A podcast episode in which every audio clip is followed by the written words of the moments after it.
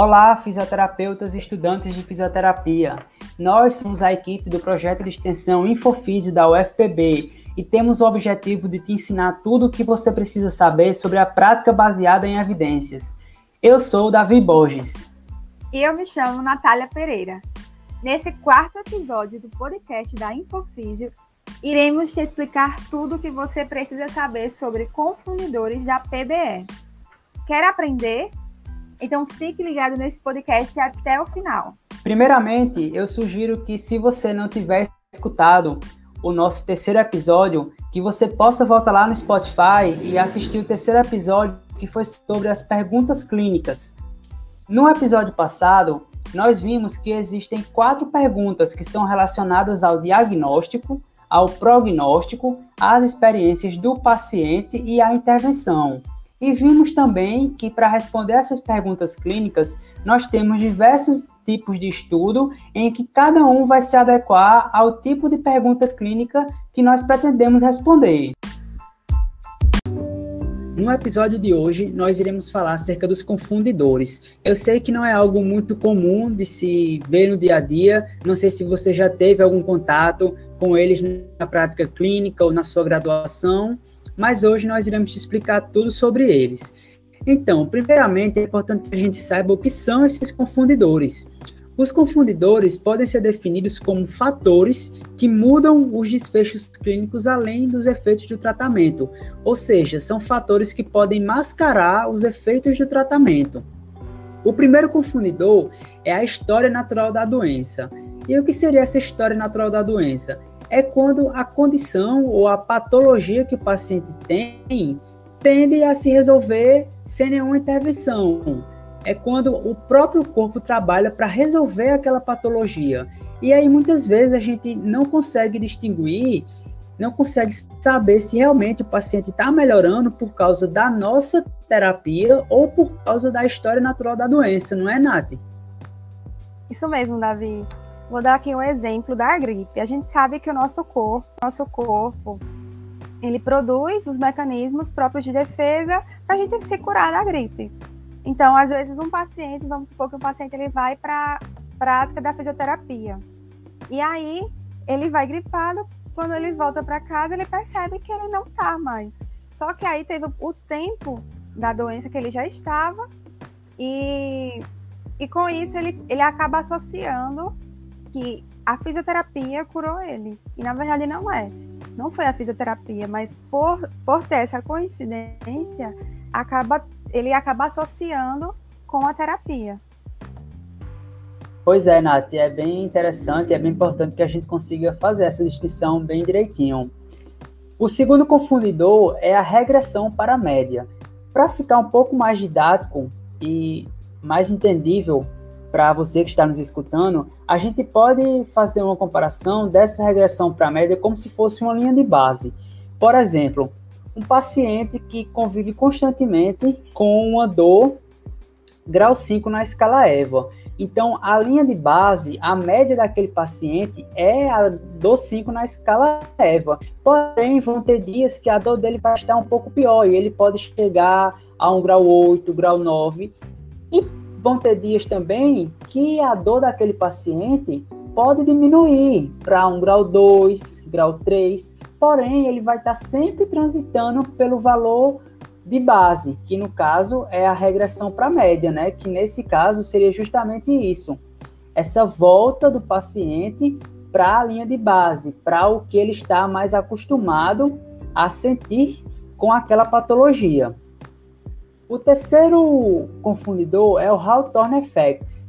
E o que é isso? É quando o paciente tende a mudar seu comportamento pelo simples fato de saber que está sendo observado.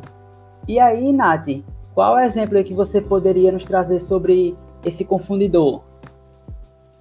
Seria o famoso paciente bonzinho, Davi. Aquele paciente que você pergunta se ele está melhor, se ele se sente bem depois, por exemplo, de uma prática né, na fisioterapia, ele diz que sim. Às vezes por timidez ou por achar que está melhor, por saber que está tendo, está recebendo o cuidado necessário, então ele acaba associando, achando que ele está bem sem ele estar. O quarto confundidor é o efeito placebo. E o que é que seria esse efeito placebo? É quando o ritual de intervenção, ao invés da própria intervenção, pode produzir efeitos benéficos. E é algo bastante comum que a gente vê no nosso dia a dia, né? Em muitos estudos mesmo, a gente sempre vê é, grupos placebo, né? E aí Nath vai trazer também mais um exemplo desse efeito placebo. Vamos pensar em dois grupos de pacientes que estão recebendo tratamento. Um está recebendo tratamento real e outro está recebendo o efeito placebo, né? O, placebo, no caso, ele está recebendo algo, mas que não é, não vai ter uma real comprovação de efeito. Vamos supor, é, um, um desses grupos recebeu uma cápsula de comprimido e outro recebeu uma cápsula sem nada. Então, um realmente é a medicação e outro não é. Então, por saber que ele está tomando alguma coisa, por achar que ele está tomando, o, o grupo que recebeu o placebo acaba gerando uma resposta, tendo uma resposta, só que não está associado ao tratamento em si, e si, e sim a, ao pensamento positivo, digamos assim. Isso aí, Nath, muito bom exemplo, muito bom. E por fim, pessoal, chegamos ao quinto confundidor, que é o viés de memorização. O que seria esse viés de memorização? É quando o terapeuta aplica uma técnica e ele consegue ter bons resultados com essa técnica. Então, toda vez que ele lembrar dessa técnica, ele vai lembrar como algo positivo. Porém, nem em todos os casos aquela técnica vai ser eficaz para o paciente não é só porque foi bom para o terapeuta que também vai ser bom para o paciente. Então é importante que o terapeuta, por mais que tenha essa memória positiva da técnica, não se deixe levar sempre por isso. Ele não pode acabar superestimando essa técnica. A mesma coisa acontece de forma negativa. Ele pode aplicar uma técnica e não ter uma boa memória sobre aquela técnica, ter uma memória negativa. Mas aí ele não pode achar que aquela técnica sempre vai servir para os pacientes. Pode ser que em alguma patologia, em algum caso, aquela técnica seja boa para o paciente. Então é importante que ele consiga distinguir a clínica do paciente, o que o paciente tem, das lembranças que ele tem sobre as aplicações das técnicas. Então, diante de todos esses confundidores que a gente falou aqui nesse podcast, como você que está na prática clínica pode saber se o que está aplicando no seu paciente tem efeitos reais ou se esses efeitos são apenas confundidores? Uh, bem, eu sinto informar que na prática clínica nós não temos como controlar esses fatores confundidores. Não temos como saber se a intervenção que estamos aplicando no paciente teve efeito porque a terapia é eficaz ou se foi porque o paciente estava no final da, da história da natural da doença, é, se estava no retorno para a regressão à média, se foi efeito placebo, é, ou se ele se sentiu constrangido em dizer que não melhorou, ou simplesmente porque você aplicou é, uma técnica que já havia aplicado em outra pessoa e teve um resultado positivo. Então, e aí você pode assim estar se perguntando, né?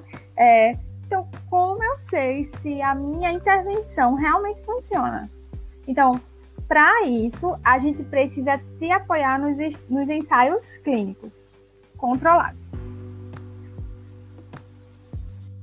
E o que são grupos controles? Os grupos controles são tentativas de controlar os efeitos confundidores. Alguns tipos de grupo controle eles conseguem controlar todos os cinco é, confundidores e outros não. Então, por isso que é muito importante a gente ficar atento com isso. Um exemplo é quando você lê um ensaio clínico, onde o grupo controle é o paciente não receber é, nenhuma intervenção. Ou seja, o pesquisador ele não vai conseguir controlar, por exemplo, o efeito placebo, já que esse paciente ele sabe que ele não recebeu nada. Então, ele também não vai conseguir controlar o viés de, de memória, pois o próprio fisioterapeuta ele vai saber que ele não aplicou nada no paciente. E também não vai conseguir o, o efeito paciente bonzinho, porque o paciente não tem como dizer se está melhor, ou no caso ser bonzinho, se ele sabe que ele não recebeu nenhuma intervenção. Então, o grupo controle do tipo sem intervenção nos ajuda a, a entender se a intervenção que estamos propondo muda o curso clínico da doença.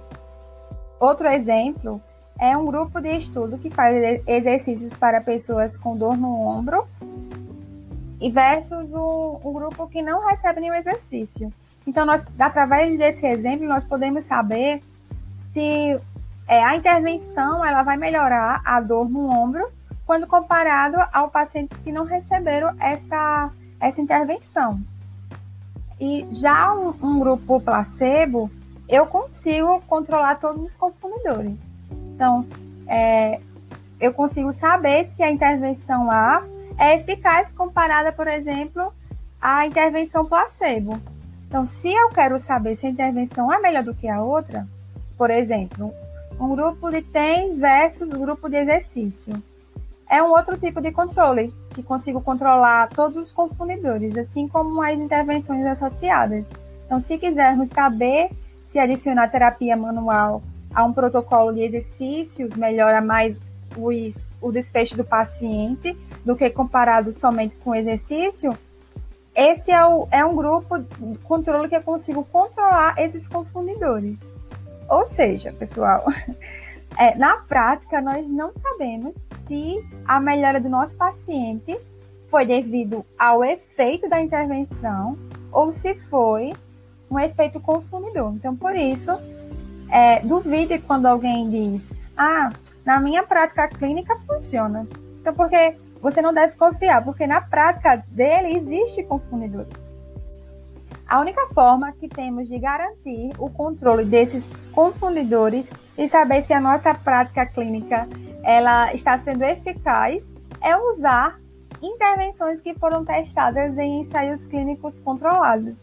Então, use ensaios clínicos controlados de alta qualidade para a sua tomada de decisão clínica e garanta que o que você está aplicando no seu paciente é realmente eficaz e não tem influência de confundidores. Então, lembre-se que o melhor ensaio clínico para avaliar é, o efeito de, é, de intervenção são aqueles controlados, aleatorizados, que apresentem baixo risco de viés e que tenham um bom tamanho amostral e que são registrados antes do estudo começar.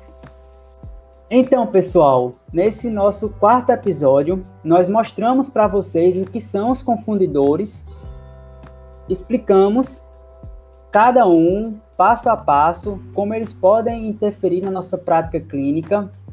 Trouxemos para vocês como saber se uma intervenção é eficaz, tirando os confundidores de jogo, bem como o melhor ensaio clínico para avaliar o efeito de intervenção, que nesse caso seria o ensaio clínico controlado randomizado.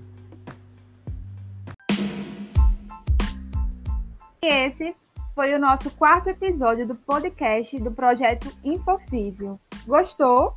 Ficou interessado em saber mais sobre o universo da PBE?